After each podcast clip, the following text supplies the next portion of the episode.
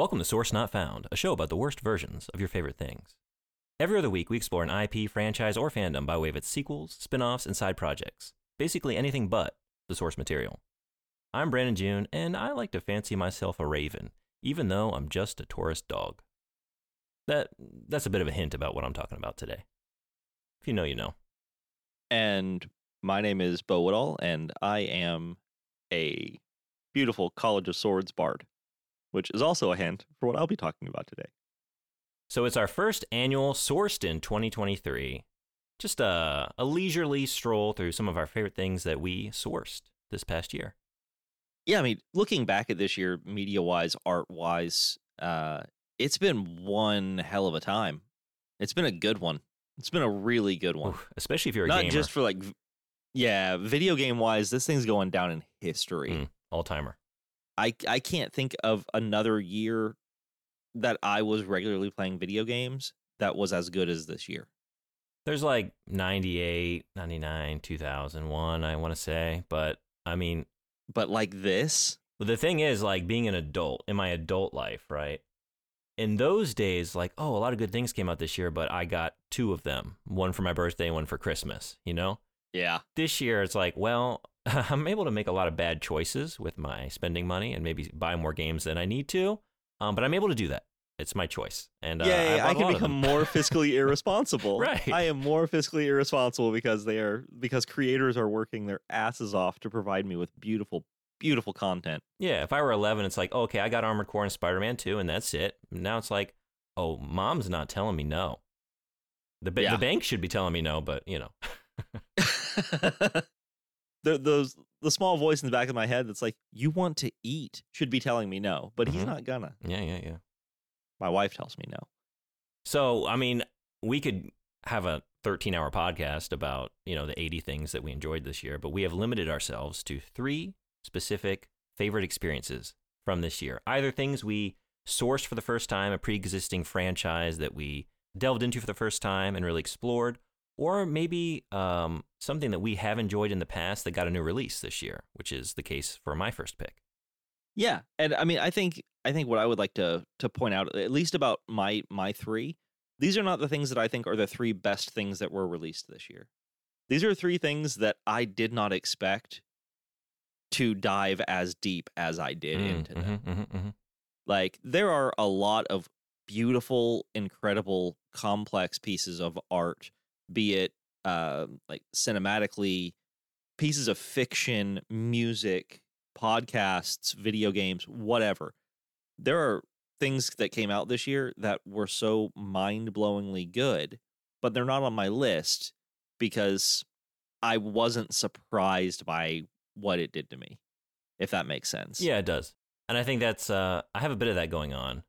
Um there's one of my my second pick genuinely surprised me at how it just like got a hold of me and, and dragged me in deep. So we hope that um, you know, w- we just wanted an opportunity to talk about some favorite things and uh some things we enjoyed because we've had to talk about some things we, we maybe didn't enjoy so much on recent episodes. Oh, did And, we? uh, did we? Did I miss those episodes? and hopefully there's a couple things in here that'll, you know, pique your interest and you can look into and source something new for yourself. But to start us off, um, unlike Bo, this choice, I didn't go for a choice that surprised me. I was not surprised at how brilliant this work of art was. Well, I say that. I knew it would be brilliant, but it's still. So my first choice is Final Pitch by the band Arch Echo. Arch Echo is a five-piece progressive metal band, almost entirely instrumental. Uh, we do get some vocals on this album. That's not a regular occurrence for them on the title track, which uh, is probably my least favorite track on the album. I gotta say, it's not bad. It's just uh, it didn't grew on me, but um, I think they're at their best where they usually live, which is entirely instrumental. But man, um, oh, I don't know where to start with this one. This fucking band. Dude, I had never heard of Arch Echo before. And when you told me about this album, I immediately went and uh, downloaded it, put it on playlists, whatever. Man, I listened to it for like six days straight. I'm still. I've, I've gone through this album like probably like 30 times, maybe more. I just can't get enough. So I say like Yeah, it didn't. It didn't surprise me that because like I got into them a few years ago. I think about the time their second album came out is when I discovered them. Um, and it's been a while because they put out an EP in 2020, and I think that was the last thing other than like some singles that came out. Man, I just it worth the wait. They just continually surprise me. Um, when I let my brother, when I shared a track with him for the first time, he just his first comment was, "It is disgusting how talented everyone in this band is." Yeah, one hundred percent agreed. Yeah. Um, so I mean, I love pro. I mean, prog rock, metal, those and jazz. Those are probably the, the genres I listen to the most. So anytime those like circles of the Venn diagram converge, like that overlap in there in the middle there, oh man, you got me. Yeah. And it's just like, it's disgusting how fucking talented they are. like the, the what I love about like this genre, they're like prog rock and progressive metal. They're able to incorporate so many like disparate genres into one cohesive whole, right? They usually have some like core melody or motif that gets like reinterpreted or recontextualized across like an array of different musical styles, you know? So like a track often feels like a journey. It has enough linearity to constantly like drive it forward into new territory, but with enough repetition and recurrences that keep it like from feeling jarring as it moves through all these different Right. styles. I mean, there's like Yeah, yeah, that is like a danger in the genre, right? Like even bands that I love, like um, like Opeth or like Between the Buried and Me. Like Between the Buried and Me, Colors, that album Colors, I think is like one of the, the greatest albums ever made. I love it. But it is very much like, okay, we're bringing the heavies, and now it's jazz time. And now we got a country hoedown. And now we're back to the breakdown. And it, it can get a little jarring with the transitions, but I still love it for what it is. I just think like Arch Echo is like that higher tier of art where like instead of where if you got the collage of different styles, like it's the difference between like being up close and seeing the collage for what it is. A bunch of individual pieces pasted together, right? As opposed to stepping away and realizing, oh no, that's an optical illusion now, where all the individual pieces become one image, right? One composite image that is so well constructed that you the composite nature is like completely forgotten. We don't see the individual pieces. A magic eye painting. Yeah, it's just this new creation, right? And that's what Arch Echo is to me. It's that highest tier of progressive music, progressive metal, progressive rock, where you have that multitude of genres and it showcases all of those, but it just seamlessly just soars through them all. And it's not these individual component styles that like seem pasted together. It's just this new thing that incorporates them all seamlessly. And it does that with genre, it does it with the musicians playing. Like this is some of the most skilled playing you're ever going to hear. Like they are just fucking shredding at all times. But it's not doing that like self-indulgent thing that a lot of bands do, like whether prog rock or like jam bands in particular, right? Where it's just like, all right, everything's going to like drop away. The drums are going to keep a beat and we're all going to like settle down and let like the guitar solo for 10 minutes. And now Yeah, everybody's gonna get their own little time yeah, on stage. Exactly. And now we got the drum solo. Now we got the bass. No, it's just like they're all shredding at all times, but the the composition is so well balanced that everyone gets to come through when they need to. And it's just like insane, lightning fast playing. It's just so fucking good. So here, here's kind of you know, listening to it. Yeah. I felt like it was almost like a chemical formula or equation. Like is how I kind of felt like how the music was constructed. Like you take all of these weird, not necessarily disparate elements, but you don't expect them to come together into something so wildly fucking cool. Mm. And it does. And it it like once you step back and look at the whole thing, you're like, oh my god, these guys are so much smarter than me. like the fact Yeah. that they're able to pull this shit off is absolutely buck wild. Yeah, I haven't really like watched music videos since uh, I don't know, man. Like high school, like watching maybe MTV after school or something, right? You know, I don't seek out music videos. I the the video for the big like the, I guess the main single off of this album would be A Luminosity. That video, man, I've watched it like I don't know, like 10, 15 times just because I love watching these guys play, just to see them doing what I'm listening to. It's just unreal. So all that like broad level view of like why I love this band, but the the one other thing I have to say is what brings me to this genre and metal metal in particular. It's not a metal thing. It's not a prog rock thing. It just across any good music, right? You have that moment of catharsis, right? Yeah, absolutely. Always at its best when you when the pieces are put in place, when you have like a you know um, some through lines throughout the piece, and there's enough variation and, and layered there's enough layers put in place to like maybe like reinterpret it a few times along the way. And then you have it all come together in a climax that satisfies whatever maybe has been unresolved along the way, right? A good composition will Sure. leave some unresolution to be resolved at the end. So to just like to sonically the same way a story would. you. Yes. Right. And then in metal, it's usually like by way of letting the heavies out, which hell yeah. Pop music does it too, right? If you have a well-written bridge and it transitions, you know, into that return of the chorus, usually you have some, like, you have some additional instrumentation in there, gives it some new weight. But I mean, for me, there's catharsis, and then there's what prog rock does really well, which is, I would just, I want to call it ascension.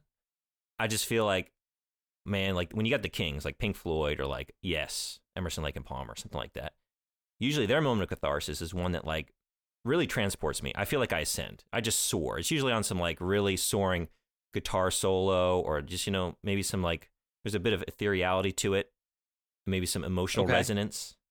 Those are some bands that do that really well. And I feel like just prog rock is a genre in particular that I think has this sort of ascension moment for me personally. And like Arch Echo is like, we got the catharsis, we got the ascension, we got like, we can conjure hell and also like bring you to heaven at once. You got me like fucking Right. Yeah. banging my head to like the gnarliest breakdown and also like lifting me up to the skies. But you like, they always satisfy without overindulging.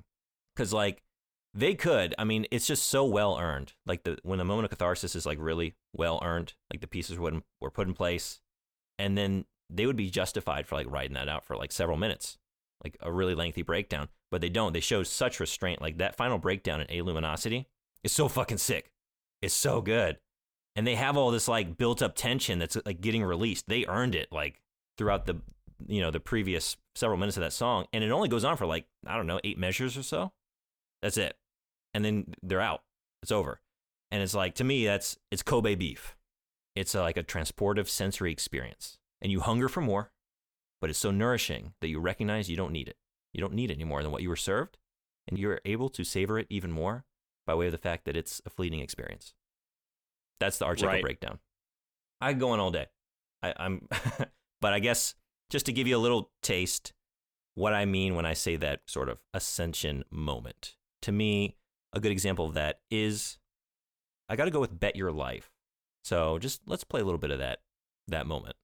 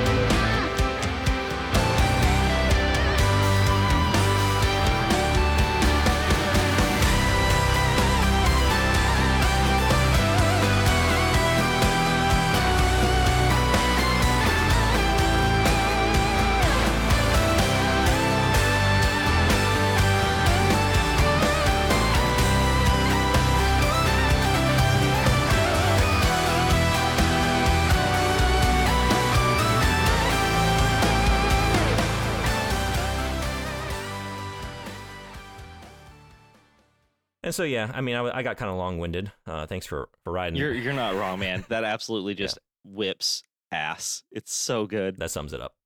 Whips ass. The end. Yep.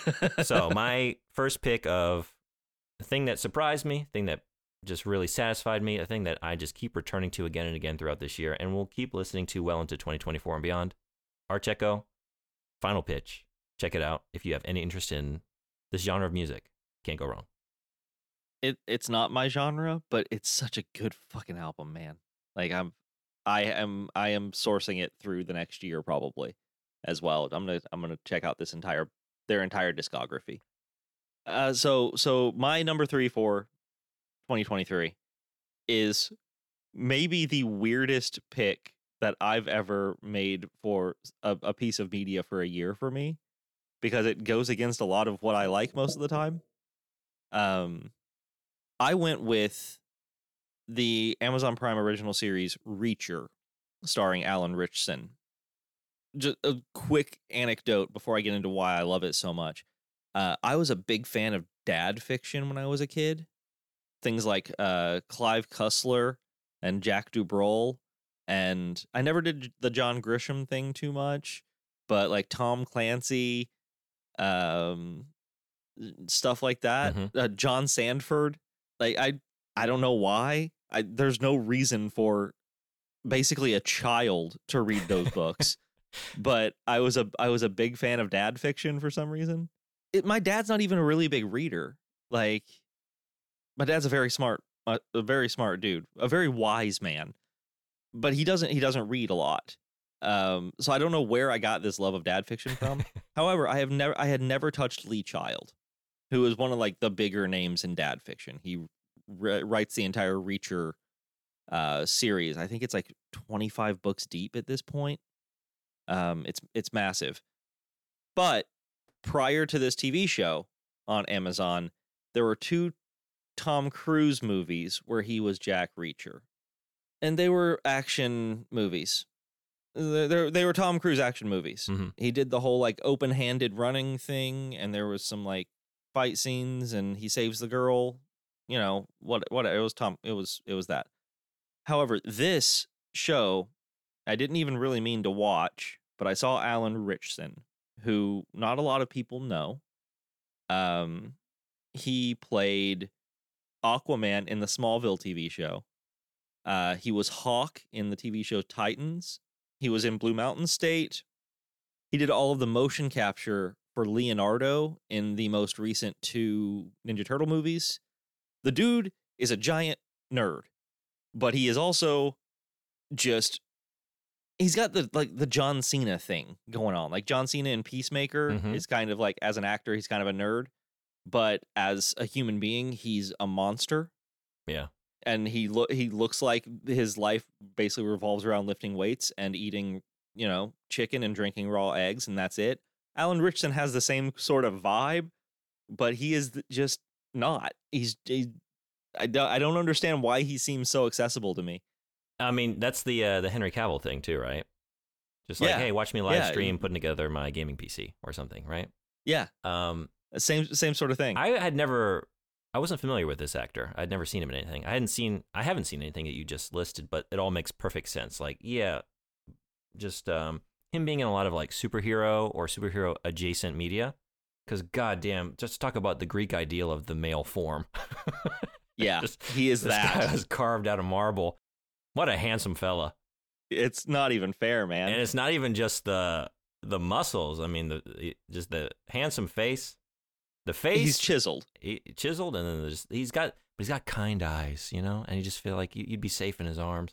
But then it's just like it's his character too, like the the soft spoken, but then also brilliant character that he plays in this show. Yeah. It is really the ultimate power fantasy to just watch it. so so so Jack Reacher as a character was a special forces uh like investigative military man before he left the military. And now he basically is a he even calls himself a hobo.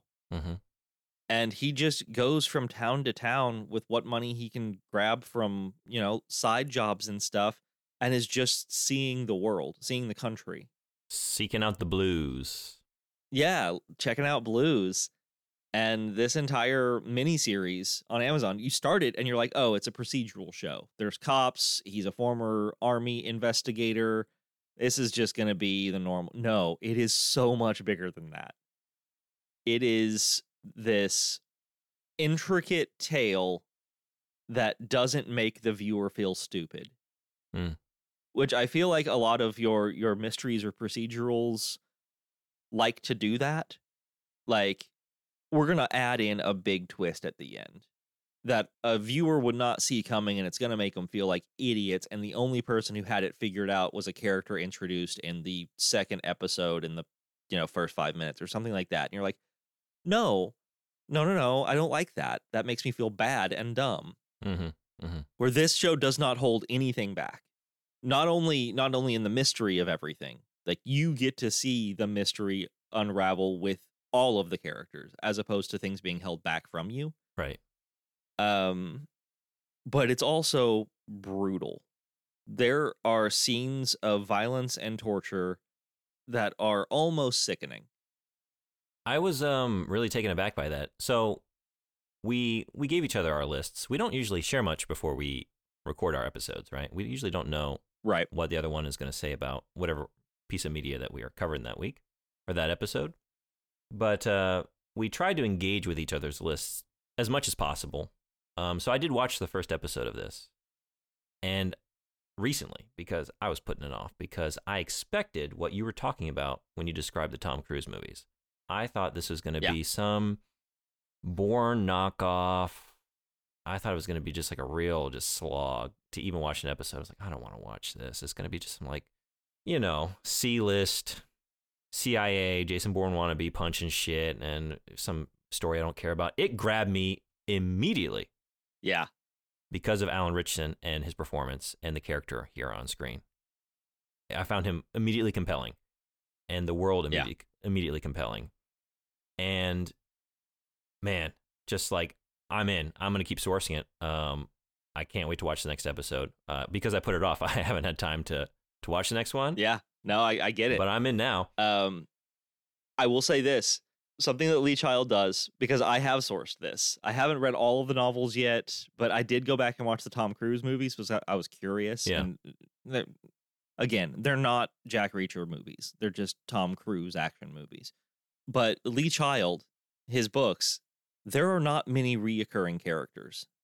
Jack Reacher leaves the places where things happen, and he goes to a new town in every book. Okay. there are there are a few constants um which is so fresh and neat to me. Like there is no large like large web of secondary characters and support structures. This man is an island and he is choosing to be so. Hmm. it's yeah, it's just cool. Like it's it's fresh it's dark it's a little violent but it's also so smart and they didn't hold back, which I appreciate. Like they got women directors and writers to come in and write episodes and direct and have some very strong female characters alongside this mountain of a man and it's just i i cannot um i cannot stress enough how friggin surprised i was at how good that show is and how good the books are too and this is a this is a weird little fact, and I'll I'll stop after this one. And this is kind of like the miniest of Bo's trivia corners ever. You know when they have him uh, zip tied in the first episode? Yeah. They zip tie his hands together because they don't have cuffs to fit him. Right. Alan Richardson actually just broke the zip ties. No kidding. Like that that wasn't that wasn't like a scene. They were just like, okay, you can get out of them now, and he just snaps them. Like that's that's just that's just how big and strong this dude is. oh man, It's wild. But yeah, uh, what you're just saying about, I think this is, to me, uh, like I said, I'm only one episode in.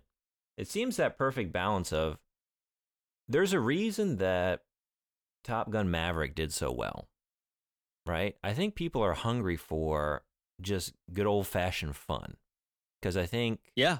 We have and i i'm not one of those reactionaries where oh postmodernism or whatever but there has been we've kind of like the balance of media has like we're sort of deconstructing all of our heroes you know and undercutting a lot Yeah, of their power that makes that makes a lot of sense. Yeah. yeah and i think that's always an interesting exploration to do and some things like say logan do it perfectly Yeah. um, some a lot of I think the MCU has done it at the expense of like maybe like undercutting the power of their characters a little too much, where we kind of like lose. I don't, not to go on a tangent, but I think to have this like good old fashioned power fantasy of like this. I mean, I mean, let's be real. It's silly when you really break it down. Like, oh my god, he looks like a fucking Leonardo sculpture, and he's like the smartest guy in the room and he's Yeah. like a gentleman and soft but Like, okay, get real, but like it's fun to watch that.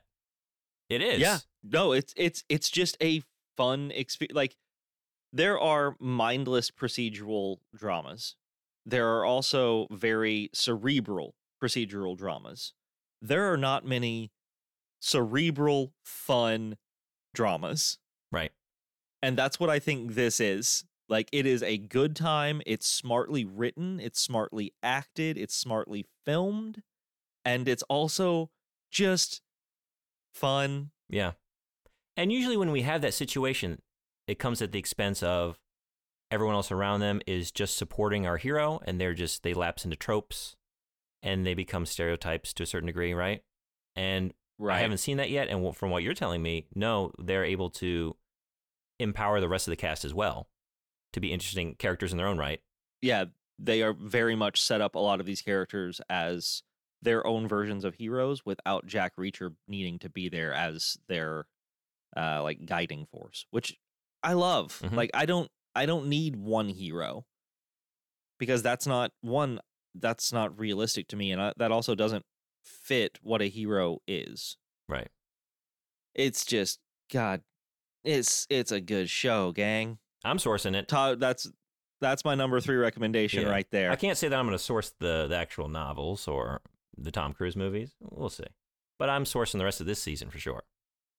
Yeah, yeah. Def- this this season is is the first season is so good. All right, so my number two, number two. Now talk about surprises. This one came out of nowhere. I had a completely different thing to talk about until about well into November, when on the other side of Castlevania 64, I for the first time started playing Vampire: The Masquerade Bloodlines. I didn't know much about this game.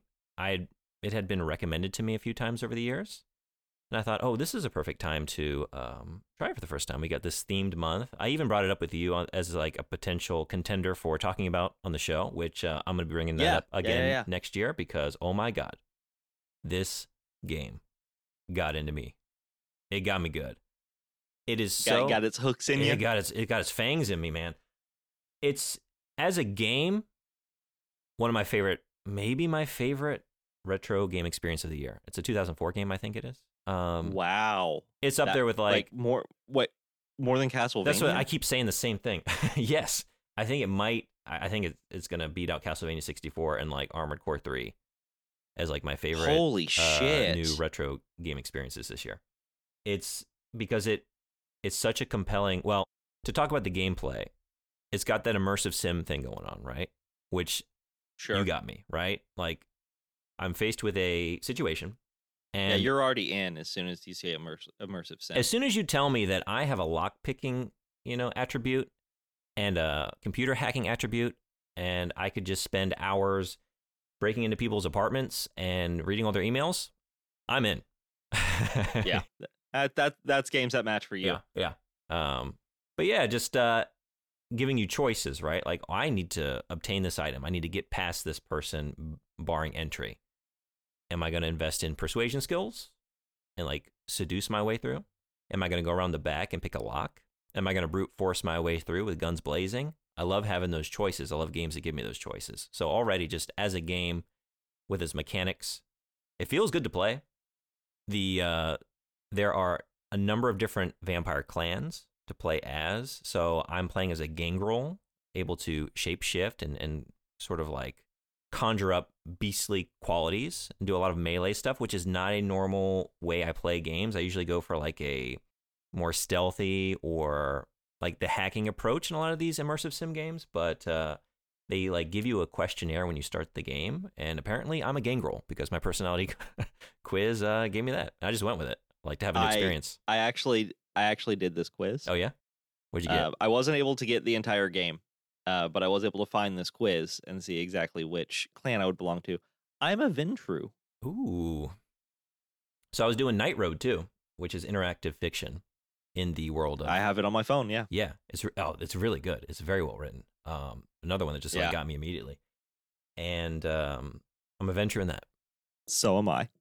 Yeah, in fact, uh, so Ventrue like in that one, you you have to like you're very particular in, in who you feed on as a vampire, and so uh, I can only feed on older women, so I'm just like constantly cougar hunting. But, uh, It's really limiting because I have to like It's so good. oh man, I've had such a good character in Night Road. It's like I'm like a sort of a an anarchic like leather jacket, boots wearing like lone wolf that just like stomps up to the prince of the region, doesn't give a fuck. I'll just like track in the mud, who cares? But I'm always on that. I'm always on that cougar hunt. Um God, that's so good. but yeah, so I mean, so I'm bringing up uh, Vampire the Masquerade just as a general world that I've fallen into, not even just on the strength of Bloodlines alone, which is a wonderful, game I highly recommend. So much fun. Can't wait to replay it again as another clan because they're just like their clans are like precognition to a certain effect, and then there's like the Nosferatu clan who are like these just horribly disfigured vampires that have to stick to the sewers, and if you come out into public, like you will get spotted as what you are as a monstrosity, and like so it just completely changes the way you have to play the game. There's so much so much depth to this because it's based in this tabletop universe that is so well established, and why I'm really sourcing this or bringing it up to talk about this year, outside of just Bloodlines, is this larger world, which the benefit of streaming a game on Twitch is you get fans roll through. And so I was into the lore immediately.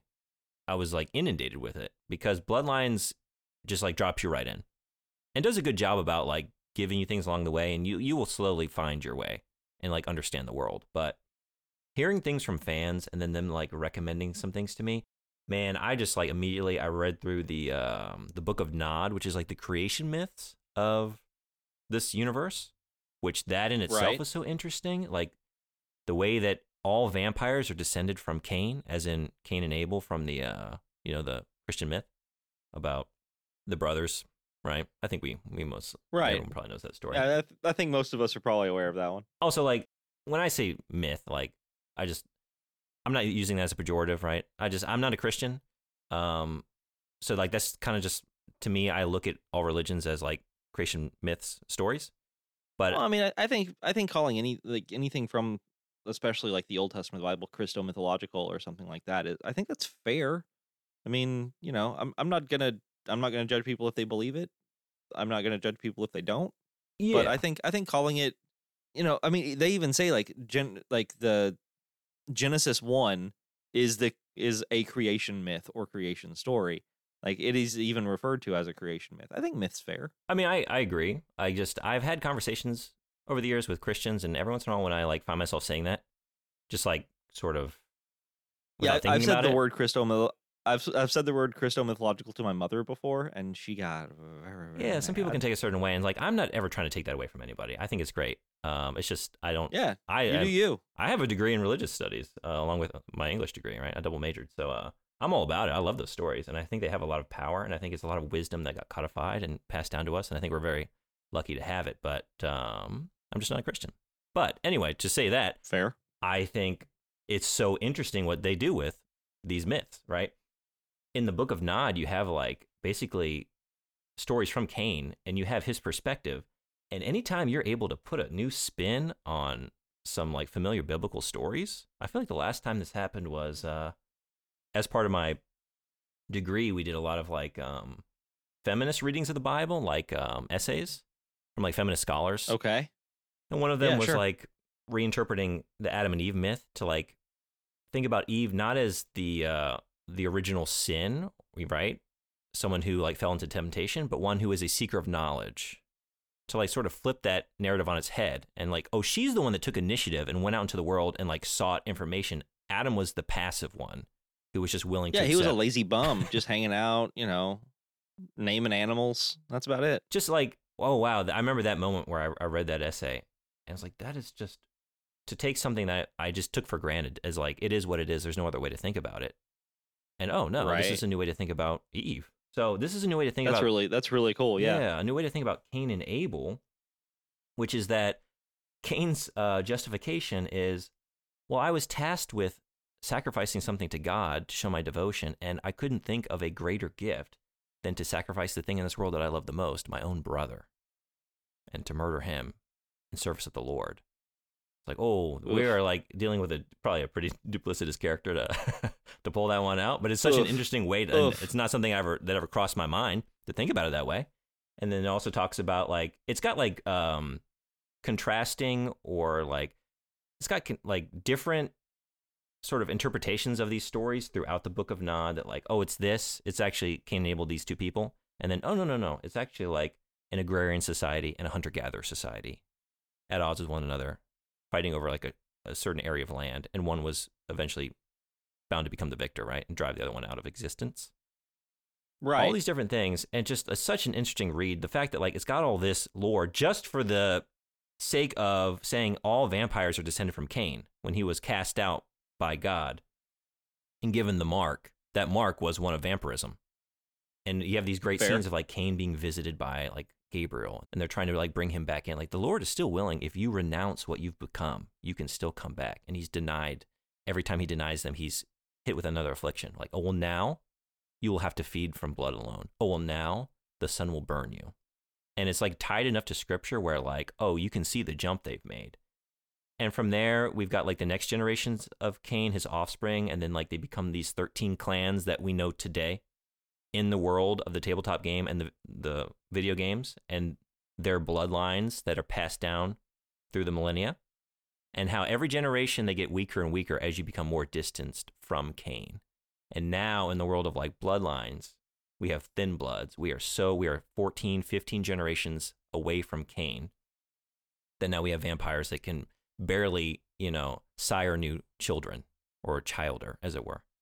Um, they don't have much in the way of powers. But then you have like ideas of uh, diablerie, where you can feed on higher generation vampires and ascend back up closer to Cain by feeding on the blood of a stronger vampire. And it's just, I mean, I just, you got to stop me. I'll keep rambling. It's so Well, I was going to say. So what I what I what I do want to point out is this is basically the wet dream of someone who graduated with a degree in English and religious studies. Oh my God, it's hitting me. like this this is basically if if you were able to create your dream woman in a lab, it would be vampires the, the masquerade bloodline. Like my dream woman is a vampire stuck, just coming out, talking about scripture and playing Arch Echo. yeah, basically that that's what I was thinking. Like it's so good. Every time I get a little deeper, it's like, oh, there's just this new area to just think about and discover, and so much to read on. Oh man, I am looking forward to to possibly visiting this up uh next November. I think I think that that may be something we end up doing, whether it's Bloodlines or whether it's one of their lesser known titles, or maybe we play the ta- tabletop game together or something. Um, this is a yeah. I think- I an think- idea we I think that'll be really really neat. yeah. Just that there's so many games for me to, left to tackle, and then um, the interactive fiction so far has been very good. I've even like been reading the uh, the Masquerade of the Red Death trilogy by uh, Robert Weinberg, which is kind of goofy but pretty good. Cool. Yeah, it's just uh, what a world to fall into here at the wire, late November. Yeah, down down down to the wire. man, and uh, yep, I recommend you source it. I've sourced the hell of it, and I'm going to continue to source it. I'm gonna check it out. All right, my number two is a podcast. Gasp. Um, it is the podcast Worlds Beyond Number. So this podcast uh, had the highest Kickstarter return of any podcast ever on a Kickstarter uh, when they were whenever they were starting. Um, it is a podcast done by four people. Uh, Brennan Lee Mulligan from Dimension 20, College Humor, Dropout, Aabria Iyengar, who is known from Critical Role, uh, College Humor as well, uh, Dimension 20 as well. She's um, she was on the Adventure Zone as their DM. Uh, Erika Ishii, who is a renowned voice actor for both stage and video game and screen. Um, she's also Dimension 20 College Humor Dropout. And Lou Wilson, who is uh, he was on Critical Role. He was on uh, not another D and D podcast. Very well known live action role play, like tabletop role playing actor. Uh, he also does voice work and he does um, his own acting, all of that stuff. So it's those four people. They are all brilliant storytellers in, in their own rights, but they all came together to do a podcast together just to tell stories with one another. Like they were going to do this whether they got paid for it or not. And so they decided they wanted to make it into a like very strongly audi uh auditorily designed experience for a listener. And it is. It has become maybe my favorite listening experience that I've ever had. Uh, Brennan Lee Mulligan is the DM for their first campaign. They are doing long form role playing.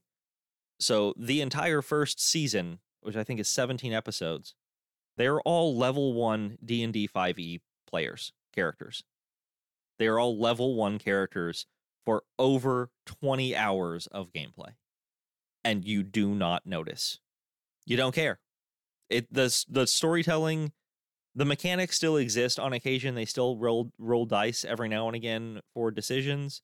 But the fact is, these people are crafters of tales, the likes of which I have never listened to.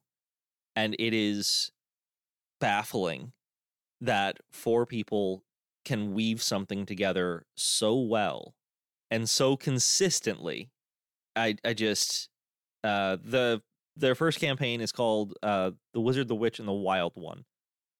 It is three characters played by Aabria Iyengar, who is a wizard named Suvi. Uh Erika Ishii playing the witch. Um oh my god. Ame. I was going to lose my mind if I did not remember her name. I swear to you. And then uh, Lou Wilson plays an honored friend or a spirit of a, a spirit of the world named Ursulon.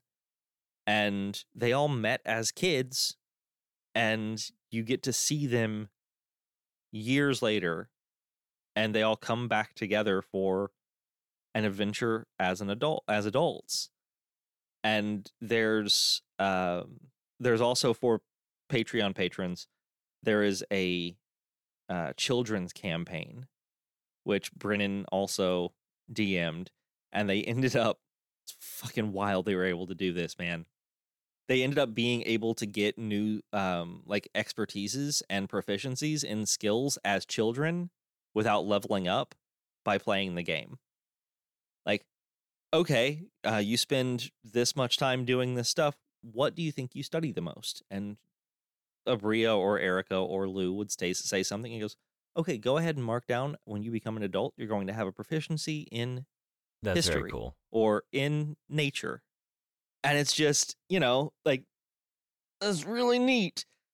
Um and yes, these are all brilliant storytellers. They're all brilliant storytellers and actors and their characters are incredible and they all function together well. But what I have not mentioned yet and it I I would be remiss if I did not mention the fact that the editing and audio work on this show makes it something that honestly I do not know how it exists. It really, uh, I didn't really know what to expect jumping into this one. You just said, hey, here's my pick, give it a listen. And I did.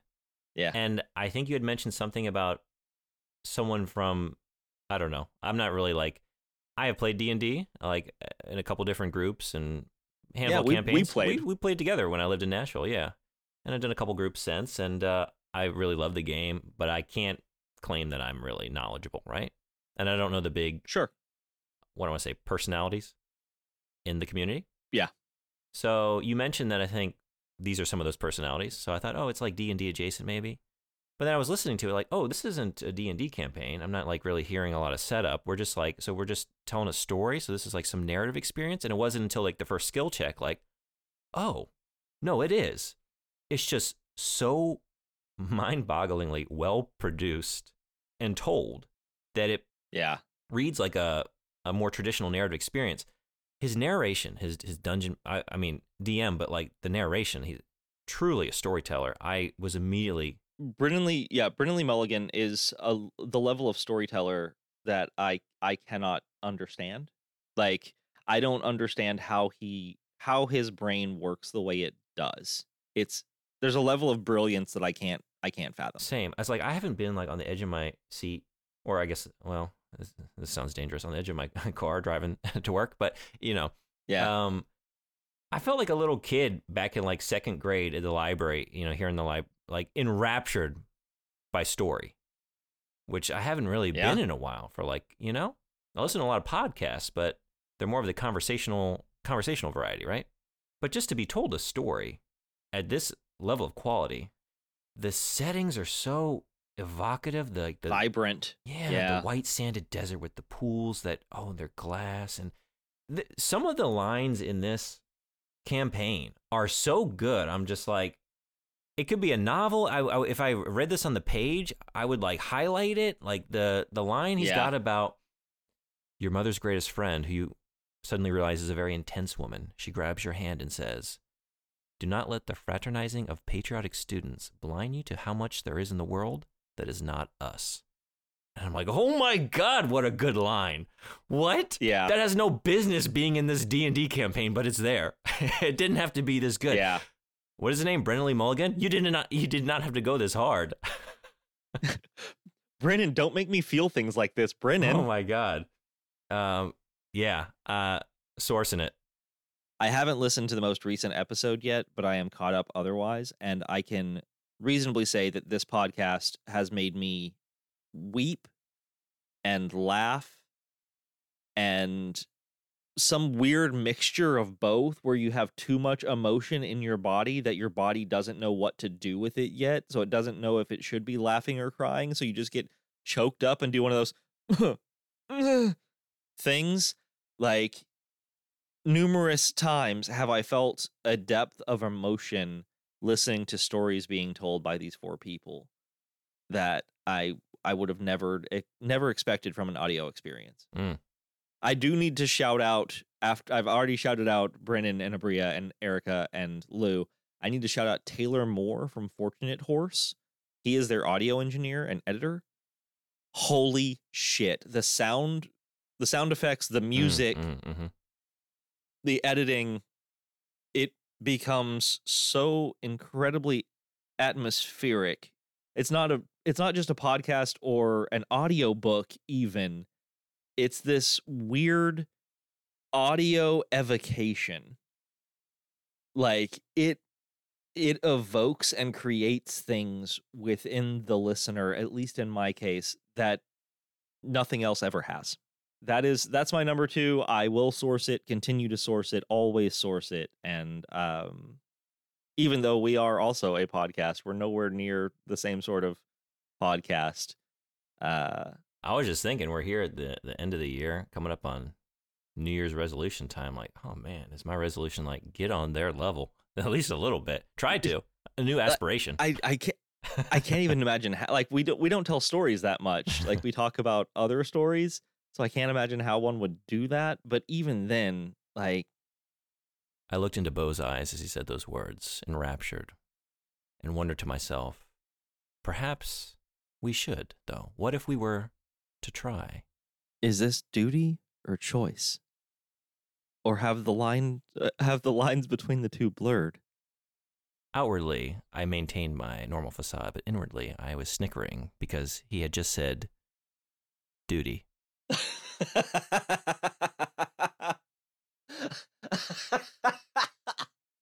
oh shit. No, we're never getting there, dude. Duty. Um but just being able to Brennan doesn't write uh, according to Brennan, he does not like pre-write a lot of his shit. That just That's off the that's off the dome. That's off the dome. Hmm. Like this is the fucking pleasure dome of Xanadu. Jesus Christ. Okay. yeah, yeah. Could I if I could just have 20% of how articulate he is. Uh I yeah, cool. Love that. Uh that's my number 2. What is your number 1? oh baby. Number one, 2023. With a bullet. with a bullet, with a a plasma rifle, with a laser sword. 2023 was the year of Armored Core. I was going to call it. Yeah. I became a Raven this year for the first time. I had I had played a little bit of Armored Core 2 as a kid. Um and I remember Me too. That's the only one I've ever touched. Yeah. Yep, same exact thing. It was just a very overwhelming, confusing and difficult experience and uh I didn't I, it wasn't my game. I feel like my little brother briefly had it and didn't have it for long cuz he felt the same way and uh got traded in or something. Um, yeah, because it's a FromSoft game, right? From Software. Um, for maybe those who don't know, they're not known for um creating the most user-friendly experiences. They make a lot of sort of obtuse, difficult, um, oh, like opaque experiences. Nothing is handed to you. and strangely rewarding. Oh yeah, I don't. I'm not using these as uh, negatives. It's just that's what they oh, are. okay, cool, cool, Yeah. cool. They are Yeah. difficult experiences. They withhold from you a lot. You are not often told about all the mechanics in the game. You have to discover them for yourself. Same they with the story. rarely hold your hand. yeah. They they treat the player as smarter than a player should necessarily always be treated sometimes. yeah. they believe in you though. That's the thing. Yeah, they do. They Yeah, they, they know do. they give you the tools you need to succeed, right? I had a um, shout out to Welicitos Erratico, someone who hangs out on my Twitch stream sometimes, who first gave me the term modular difficulty. I'm going to credit him with that one. Huh. I like that phrase. It's a good way to think about it because they're difficult, but how difficult they are depends on you and how much difficulty you want to stack on there. There's always a high skill ceiling. There's always a fundamental, like, sort of base level. This boss is a real motherfucker. But Yeah. you can always grind for, you know, if it's a Souls like game, like go out there, get some souls, get some, you know, get some runes. You can always, I mean, there's often like summons and there's often a way to sort of break the game a little bit. Like if you know how to combine certain things together, certain weapons, um, and exploit them, you can cheese a lot of shit. Yeah. And so that's true for a lot of their games across the board. It is true for Armored Core. And so there's that, but then like you so you can break it, and often you, I mean, I often do once I'm given the choice. But then it's like it always encourages you to come back again. And like, so what if this time you went back through and just stripped all that off and went in there with the stock shit and just got good? Like it, it encourages you to get good, and even with the good stuff, you often do have to get good. I mean, um, so it's like so satisfying to go through like say Rubicon, the one that came out this year. Man, get those dual needles from the the worm and just wreck shit on the other side of that. But then like, all right, that's fun for a while, but eventually like this game is encouraging me to go a little deeper and really master its mechanics. And uh, it believes in my ability to do so. So what if I just like stripped those needles back off and really went for it? So, can I ask a, a quick question slash favor Yeah. before you delve much further into that? Can you please, maybe for the listeners that haven't ever encountered Armored Core at all, like what is it? Yeah. So I've kind of just been all over the place talking about FromSoft. Really, a lot of people know that studio, that developer for Dark Souls at this point. And then Bloodborne, Elden Ring, Sekiro. But Armored Core was their moneymaker for a long time. They were the Armored Core studio. They did a lot of other stuff. I mean, they actually they have a surprisingly huge catalog of games they've done on multiple consoles. But from PS1, I think 97 was maybe the first game through um, Verdict Day, which it had been quite a while. That had been like the PS3 generation that we had Verdict Day and Xbox 360. That was the fifth gen of Armored Core. So that span in there, that's what kept them going until Miyazaki and Dark Souls kind of took the world by storm. And they've always kind of been this sort of niche game that has like a very um, intense and like what do I want to say, a very active community. But in mainstream circles, like if you look at like the reviews, it's like uh, a lot of sixes and sevens. It's a lot of like, there's a lot here. It's difficult. It's confusing. It's overwhelming with um, all of your options for outloading your mech, and there's no story. And that's usually the takeaway. So what it at what the games are at their core is you are just dropped into this very bleak world that is just corporations, multinational, evil, shadowy, quasi governmental organizations run amok, warring with one another. And you are just basically tasked with doing their bidding.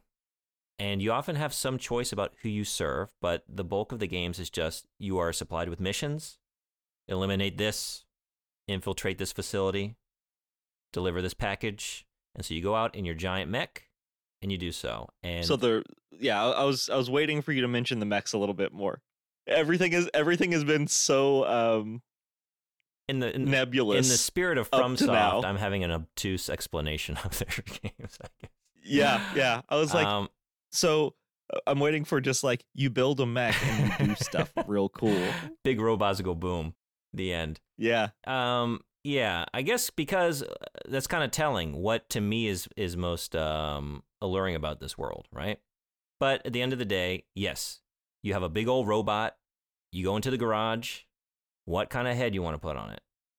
What about the core, generator, appendages, weapon choices, FCS, whatever? You get to totally customize every aspect of your mech. And I think it's a good balance because, like, at first, like, oh, there's a lot to do here but it's not overwhelming. I think in fourth gen, Armored Core 4 and, and 4A, uh, it gets a little crazy. But generally, it's like, okay, it's, it's a lot to like think about, but it's not too much. And it's fun, really like okay, now if I put on this next generator, it's gonna up my weight a little bit. Oh man, so now I gotta like have some thicker legs to support that. That's gonna slow me down a little bit. But the extra boost I get from this and the ability to equip this other like rifle might outweigh that. It's a lot of that. It's a balancing act constantly. Like, oh, I can't go out because I'm overweight. I got to strip something off my mech. Oh, now I'm like, I, sh- I put in like a, a lighter generator, but that doesn't supply enough power. So now I got to rethink that. There's Right. a lot of just tweaking, but there's like a, a lot of joy to be had in that. I really had a blast. Like, oh man, this mission is fucking nuts. Like, oh, there's stuff coming in from the sky now. Let me get back in the garage and like change my FCS to a long range one. And what if I like switched out these like, what if I went with something longer range and tried it that way? Just a lot of like failure is built in to the experience. You're gonna die a lot, and you just accept that and like, okay, that's the game. It's going in there, seeing what's gonna happen in that mission, and then realizing like, okay, let's problem solve and think what's gonna be good for this, so that next time I don't, I don't die. Yeah. Live, live, die, repeat.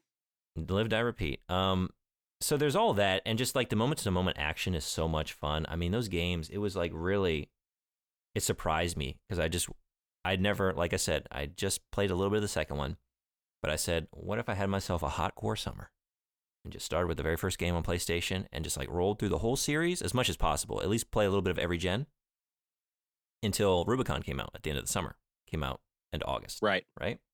And so when I say gen, like generally it's like broken up into like first gen is like the PS1 games. We have three games on PS1. Then we've got second gen, which is like the first two games on PS2. Third gen is also PS2. Started with Armor Core 3. And then we get into like, I guess, three and a half gen, which is where we finally have um, action on the DualShock, like the analog sticks. Until then, it's all D pad. Um, I got a couple ga- games there. And then fourth gen is like PS3 um, 4 and 4A, and then you get 5th gen and Verdict Day at the very end of still on the PS3 gen. So, long span of time and going through them just front to back. I think I ended up doing eight games. Did all first gen, Armored Core 2, 3, 4, 4A, Verdict Day. Um, a couple others in between, like dabbled in Nexus. It was so cool seeing how these, how FromSoft like iterated on each generation, like added more complexity, refined the action. But some of those, man, the fact that those PS1 games feel and play and look as good as they do is really astounding. And you've got like, you got multiplayer options for like playing with a friend. You got replays on your moment to moment action with your mech. It's really like, there's a lot there. You got a whole extra disc on Master of Arena with like all of these extra sort of different skill level arenas that require you to have certain mechs. Man, it's just, it's really a cool series to go through. It's so much fun. And that's not even mentioning just like the way they establish the world. What I was really amazed by is in this bleak, awful setting that I could become so invested in individual characters and like events because it's all awful. It's basically like you are a raven, now go commit war crimes for someone evil. Sure. And um, I think it's the fact that it establishes a bleak world and then just says, and that's what it is. And so now here's the here's the tale we're telling. And it's not a tale that smothers you with the bleakness. It's not like a lot of I think media that has these sort of settings, it's trying to tell you something. It's trying to impart some lesson or moral, right? It's like, oh, this is a metaphor for society. you know? Like we we're focusing on the awful aspects of this as like a a clarion call, like a warning, or this is the the theme of it.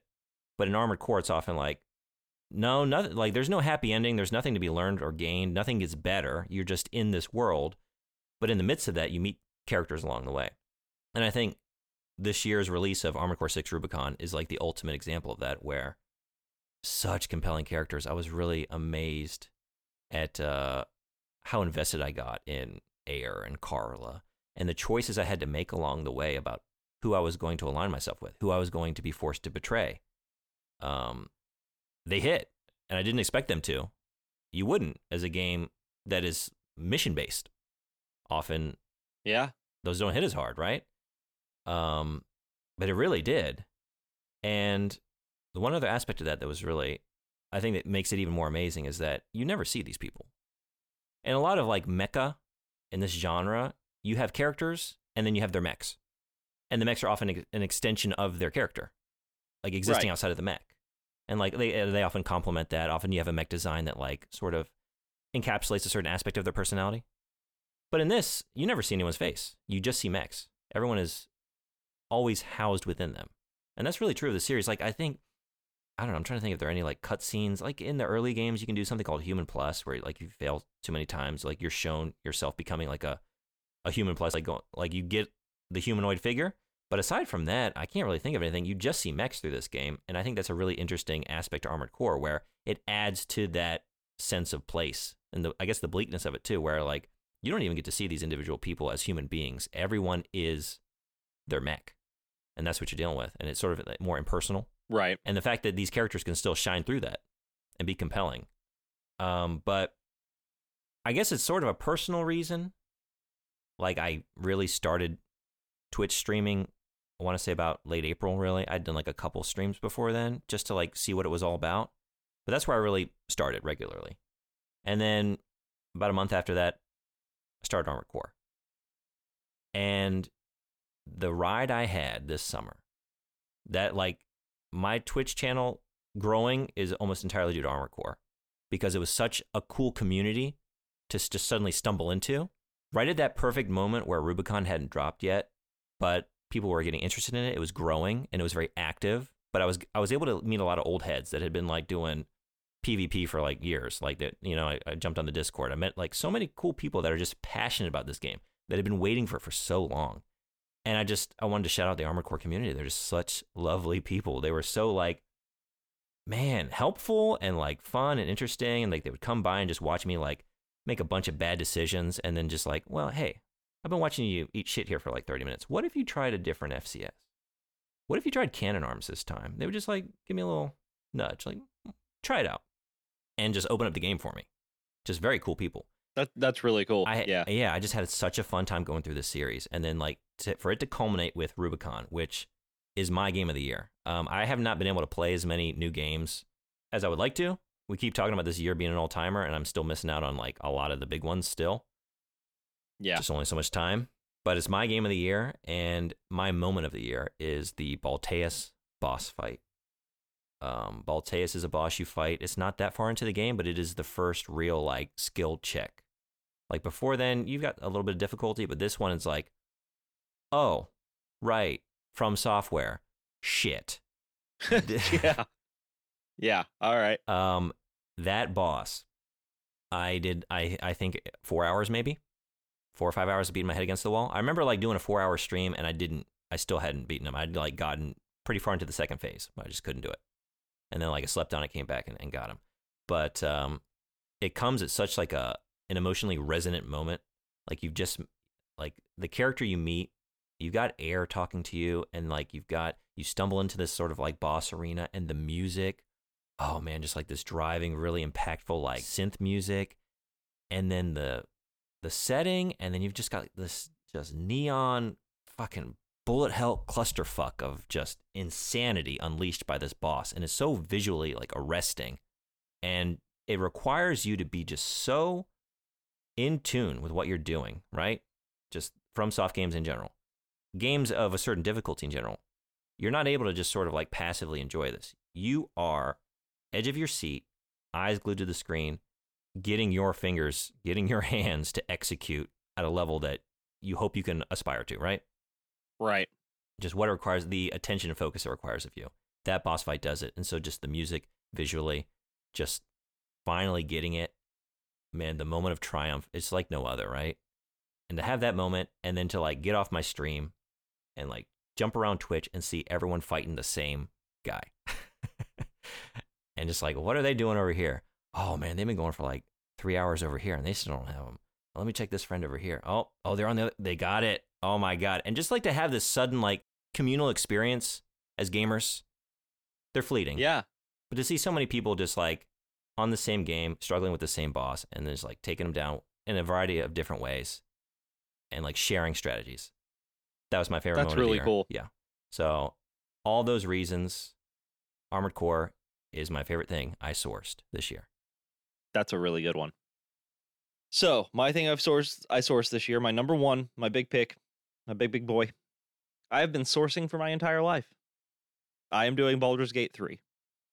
I have been living in the world of Faerun, which is where Baldur's Gate 3 takes place, since uh, I was 10 years old, reading my first Forgotten Realms book.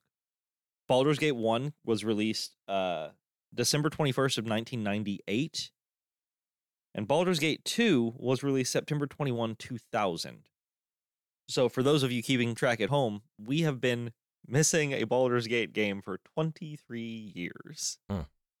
Uh, Larian Studios took over. They've been working on it for six years now. And it is not only my game of the year, I think it may be the best gaming experience I've ever had. Damn. Um, it does everything I want in a game. It's visually beautiful. The sound is great. The voice actors, if they did an entire like best voice acting, ca- uh, they do. They do a, a voice acting category at the Game Awards and stuff like that. But if it was just all of the actors from Baldur's Gate 3, would not surprise me. Like it is that level of excellence in voice acting. But just a, a, a little a quick little backstory and a little bit about what how the game is and what it how it functions and what it is. Baldur's Gate was one of the one of the uh like kind of headline CRPGs back in the day where you create your own party, you can create your own character, um you can control them individually if you want and you go through maps and complete quests it's basically what it was trying to do was d&d on a computer Mhm. without having to you know hang out with other people the first Baldur's Gate takes place in Candlekeep and if I if I remember correctly I haven't played Baldur's Gate 1 in a long time but um along the sword coast of Faerun Faerun is basically the world of the Forgotten Realms and what is now Dungeons and Dragons it's a massive world. It has so much lore attached to it, going back all the way to like the the early R.A. Salvatore books back in uh, late '80s, early '90s. Baldur's Gate 2: Shadows of Amn was a continuation of Baldur's Gate 1, where you're basically trying to stop a servant of the the god of murder.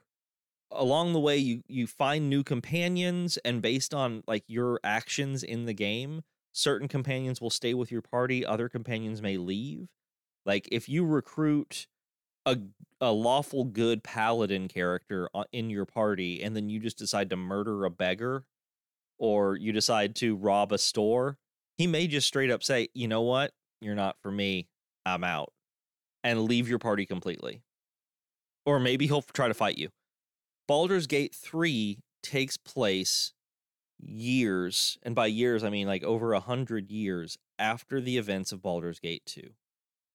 Some of the characters are still like they are heroes of the realm, sort of thing. They are characters that you may have known and loved when, if you were like me, were 11 years old, 10 or 11 years old. You know, like these are characters that have been in your dreams since being a child. What Baldur's Gate 3 does that the others don't is Larian Studios decided to add in the dice rolling aspect of D&D.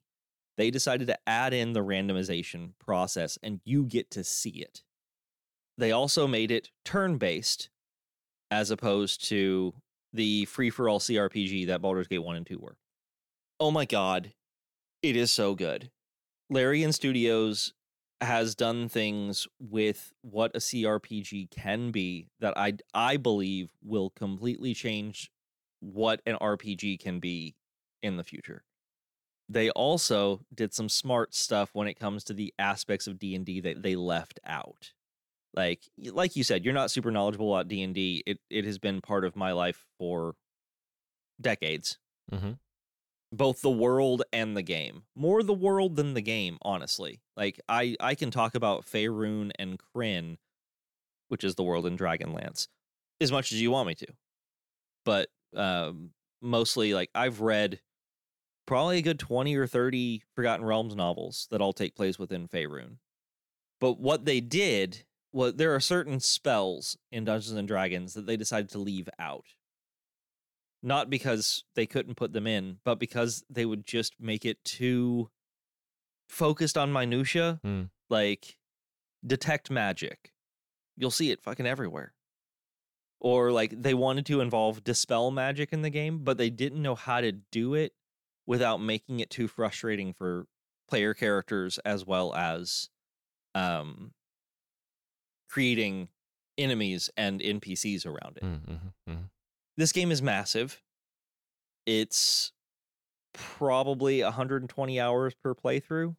Yeah, we mentioned before about how we tried to engage with one another's picks, and uh, I know I, I really I fucked up because you know in the last couple weeks after getting each other's lists, I just wasn't able to fit in 150 hours of this game. I I know I'm I'm sorry. I'll be better next year. It's my resolution to You know what? be on top Hey, of things a little bit better. But uh, We're both trying to get better. I wasn't able to play through all eight of the Armored Core. oh, there's like Games uh, that I- maybe 14 or 15. I didn't even get through all of them. There's there's no way I could do that. But um I I got this game on release day because I think the world of Faerun is one of the more impactful and uh affecting fictional worlds that I've ever encountered in my life. God, it's just everything about it is so good. I could talk about it for hours. So instead what I'm going to do is I'm going to talk a little bit about my character and the party and how it functions in that way. And then I have two moments in the game that made me realize that this is a life changing gaming experience for me. Hmm, nice. So I became a uh, College of Swords bard, which means I I can do a little bit of everything. I have the peop the companions you meet through the game. You meet druids and clerics and fighters and barbarians and rogues and wizards and warlocks. Um, it's so many people that you can pull into your party if you play your cards right or wrong, and just like in Baldur's Gate, one and uh, one and two, if you make the wrong decisions, these people will leave your camp. You will lose access to them and their abilities for the rest of the game, and that can be crippling. Um, I did my first playthrough. Uh, I already have my second one planned. Jesus. Um, my first playthrough was a good a good guy playthrough because it is hard for me not to make those choices. I know. I could never. My next playthrough is going to be an evil playthrough. I flirt with those all the time. I could just never commit. It's so tough. but now you know now that I've I'm doing the good guy playthrough for the most part, like I feel like I can go back and make some some pretty wild choices Mhm. to to change because supposedly it will change the entire world outcome. Damn. Like like you will lose access to quests and stories and characters because you accidentally got them killed because you didn't act quickly enough. So my party right now is my bard, uh my my road dog and the my you can romance characters as well. There's no sexuality, it's a spectrum in this game. Like I can romance the the guys, the girls. Uh Halsin's a druid and he'll fuck you as a bear if you ask him to. Uh, I I mean this sincerely. I did not Uh, go that. that was a pretty memed moment, I think. Uh, yeah. It was. yeah. uh, instead, instead, I've been romancing Shadowheart through the entire playthrough, which is a little basic of me, but I I, I fell for the complicated girl I could fix. Um, and then I've got uh, a barbarian with me, and I've got a paladin with me right now, and that is we've got two magic users and two frontline fighters, and that's what I'm going with probably into the last battle. But there are two things in this game that have absolutely changed me for video games ever. Both no, one of them is in Act Two. Um, so you you go to these this place called the Shadow Cursed Lands, and uh, it's all dark and spooky. And if you don't have a light, you'll take damage, and you know the normal environmental thing that can take place in RPGs. You find an old abandoned village, and I walked in, and I found a school and I was up in like it was like a lecture hall in the center. You know, like the old medical like oh yeah, yeah, yeah. medical classrooms where it was almost like a like a amphitheater, Mhm. and in the center would be like where they would do the uh, autopsy or something. That's what it was, and there was this there's this guy down there with someone on a table, and he was surrounded by nurses, and it looked like they were about to start a procedure. So I went down there And oh boy looks at me and he's like, Would you like to be my next patient? And the camera pans over, and this dude on their table is still alive. And this guy is basically operating on him while the dude is still alive and showing his nurses how to uh, inflict the most pain to make him repent. Oh my god. Through pain, like through pain, we get redemption, sort of thing. Mm-hmm. Um, is what he was, what he was kind of preaching. And I was like, this guy looks strong. He has like Edward Scissorhands scalpel fingers, and he has like six nurses with him. If this comes down to a fight, I don't know. We haven't long rested yet. Like, I don't know if we can take this guy. There is a very good chance that he will party wipe me. And I am not ready for that game over yet. Mm-hmm. And so I started talking to him and I started using persuasion on him. I'm a bard. I have high charisma. I can I can talk to people. Yeah. So it went through uh, a persuasion check of 10. I rolled it, fine. Persuasion check of 15, another statement like, hey, maybe you should let your nurses work on this patient instead of you working on this patient so that they would be focused on on the patient and not focused on my party. Uh-huh. And then there was a persuasion of 22. And that line was, you know what? I would I bet they would learn so much more if they were operating on their teacher Oh shit. to show them how to do things. And so he cut the he cut the guy's throat on the table, put himself on the table and let the nurses kill him for me. Oh my god. And it- and then he was just dead. Like I could I got the quest fulfilling notification and I just I talked him into it. I completely skipped out on three bosses in the Shadow Curse lands just by having high per- persuasion. That's wild. You know, I I already resolved to play this game. It's one of those like, oh, here in winter break, like, got to fit it in now. Just haven't been able to get to it. But uh, if I hadn't, that would be the moment I would say, well, I got to source this game based on what you just Yeah. told me. It's so neat, man. The other one is the conclusion of one of the characters' personal storylines. And I'm not going to say who it is or what it is because no spoilers here. But it is a combat sequence that was the most complex strategic combat I've ever had to do in a video game. It took me eight hours to beat this combat scenario and a good two of them were me actually drawing diagrams with the video game turned off or paused for me to figure out where I should place my characters, what spells they should use, what buffs I should have. You walk in and it's a large group of cultists and one like head priest sort of thing Mm-hmm. and they all are able to use like darkness empowered attacks, which also mean that you have disadvantage on all of your attacks. And so you have to figure out how to not only cancel that stuff out, but also defeat 30 people when there's only four of you. And there's also different levels. Like there are stairs and stuff, so you can get to higher ground to get advantage on ranged attacks. Or you can hide like like, if you get too close to a stair step, someone can't hit you from above because they can't get line of sight on you. So like you have to try to figure out where you can place stuff and go back and make this work. It's God, it's so good. That can be like so satisfying. Just like you know, SRPGs, like just oh, a thirty minute Fire Emblem battle, just like Yeah. oh, meticulously, Yeah. methodically working my way through this. And if you make a single mistake, like uh one of one of my favorite spells to use, it's it's absolute garbage, and a lot of people will come at me for this one probably. But it's Spirit Guardians, and it just gives your cleric like an aura that causes damage to any hostiles that come within ten feet of her. Mhm. Problem is, it's concentration, and a lot of cleric spells are also concentration.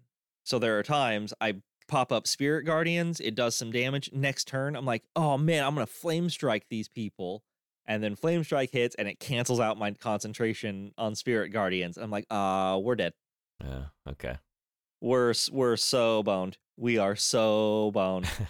Um, but just so you know, just so you know, and, and the listeners know, this game also doesn't hold back when it comes to things like dialogue, romance options. There are actual real sex scenes. Like some of them are dang pornographic. And it's God, the the amount of items and abilities and synergies that you can kind of come up with. And Larian Studios even they're with they're for it. Like the community outreach and and everything that Larian Studios has has done with this game for the players makes me hope they keep this franchise and they keep it alive because they have done things that I have not seen another video game studio do, not just for their players but for their franchise. So you said you're It's a- incredible. It's a- no, go ahead. uh, you said you're a, a longtime fan of Baldur's Gate. Have you played um, Larian Studios games before this, like Divinity? I have not. This was my first Okay. Larian Studios game. Uh, I will be picking up Divinity Original Sin and Divinity Original Sin 2. Or Divinity Original Sin and Divinity 2 Original. Whatever. The Divinity games. Um, All right, so I really want to check them out. Bo's got his next year's worth of gaming planned. Uh, Yeah. Well, I've got my second. I've got to do my evil run through of Baldur's Gate 3. right. Yeah. yeah. That is my number one pick. And it's also something that I have been sourcing for my entire life and will be continuing to source as as I move forward. Because Forgotten Realms is still a thing. D and D is not letting go of Faerun anytime soon. Mm. Um, and you know the Dungeons and Dragons movie that came out this year, the the Chris Pine Dungeons and Dragons movie, took place in Faerun, and they will probably get a sequel. So Faerun's going to be around for a while yet, I think.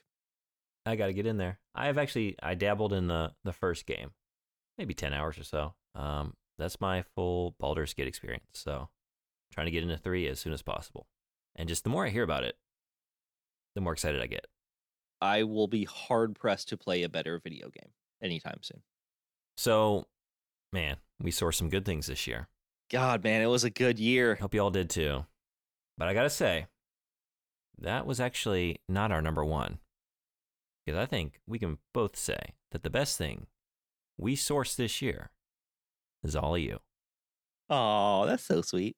I thought you were going to say our, our our own podcast, but Well, no, all all all of our listeners.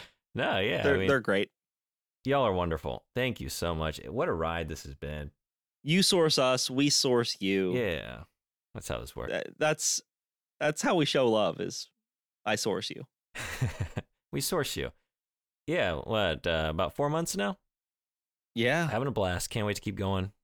I'm I'm not slowing down anytime soon. No. So every time, thank you for reaching out. Thank you for, I mean, we're coming up on like a thousand downloads. Just crazy Yeah. to me.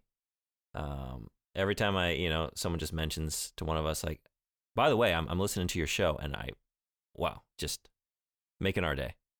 Instant erection. Instant Yeah. erection. I usually have to rush out of the room and come back about five minutes later uh, with a new pair of pants and say, so what did you think about it? and then they say they love it, and I have to leave again. yeah. it's really, Damn my stamina. But we don't get tired of it. We're not tired of the uh the laundry, the dry cleaning bills. Not yet. No, no, Keep not coming. never. Keep them coming. and keep it coming throughout the new into the new year where i got i gang i'm worried like i'm really glad we had this conversation about things that we loved um it it makes me excited to see the things that we'll love next year and the things that we'll continue to love especially based on these lists Mhm. but we got some things planned that I gotta say, I don't think we're gonna love some of these things we got coming up for y'all. yeah yeah. so so be prepared to Buckle source our misery um january january coming up we are going to be having some new year's revelations Oh baby. Heaven and hell. Maybe just all hell. I don't know. So we got those and then we got some real fun stuff coming up in February. Uh, we're gonna we're gonna just do the the long tease here. Keep that under wraps for now, but I think y'all are gonna like it. And if you become yeah a patron, oh baby, you're really gonna like it come February because that's when we're starting Yeah. our Patreon only episodes, one a month. Get in there and enjoy one episode a month and they are going to be wet and wild Yeah, that uh, we'll leave it at that. But we got and so, and so will so will you be assumedly you're gonna also need to change your pants come February if uh, if we have anything to say about it Yeah, yeah, yeah. um Jesus, what happened? To, oh, dude, we, we were, it we started were with a thank you and got weird. Got very weird. Yeah. Well, what's funny is this episode has been so earnest and intent, and now we're like, we're gonna make you come, and it's just well, yeah, it's because unlike we usually have like I don't know back and forth, a lot of banter. You know, it's more of a conversation. This was mostly just us like kind of sitting politely and listening to the other just gush about something for about 10, 15 minutes, and and just you know taking turns. And so it's all just like pen up, and it's coming out now here at the yeah, end. all of that, all that, the the dick and fart jokes have have erupted. Oh Jesus. Um, yeah. So January is going to be super exciting. We start our our Patreon exclusive episodes come February, and gang, we already have stuff planned all the way through June.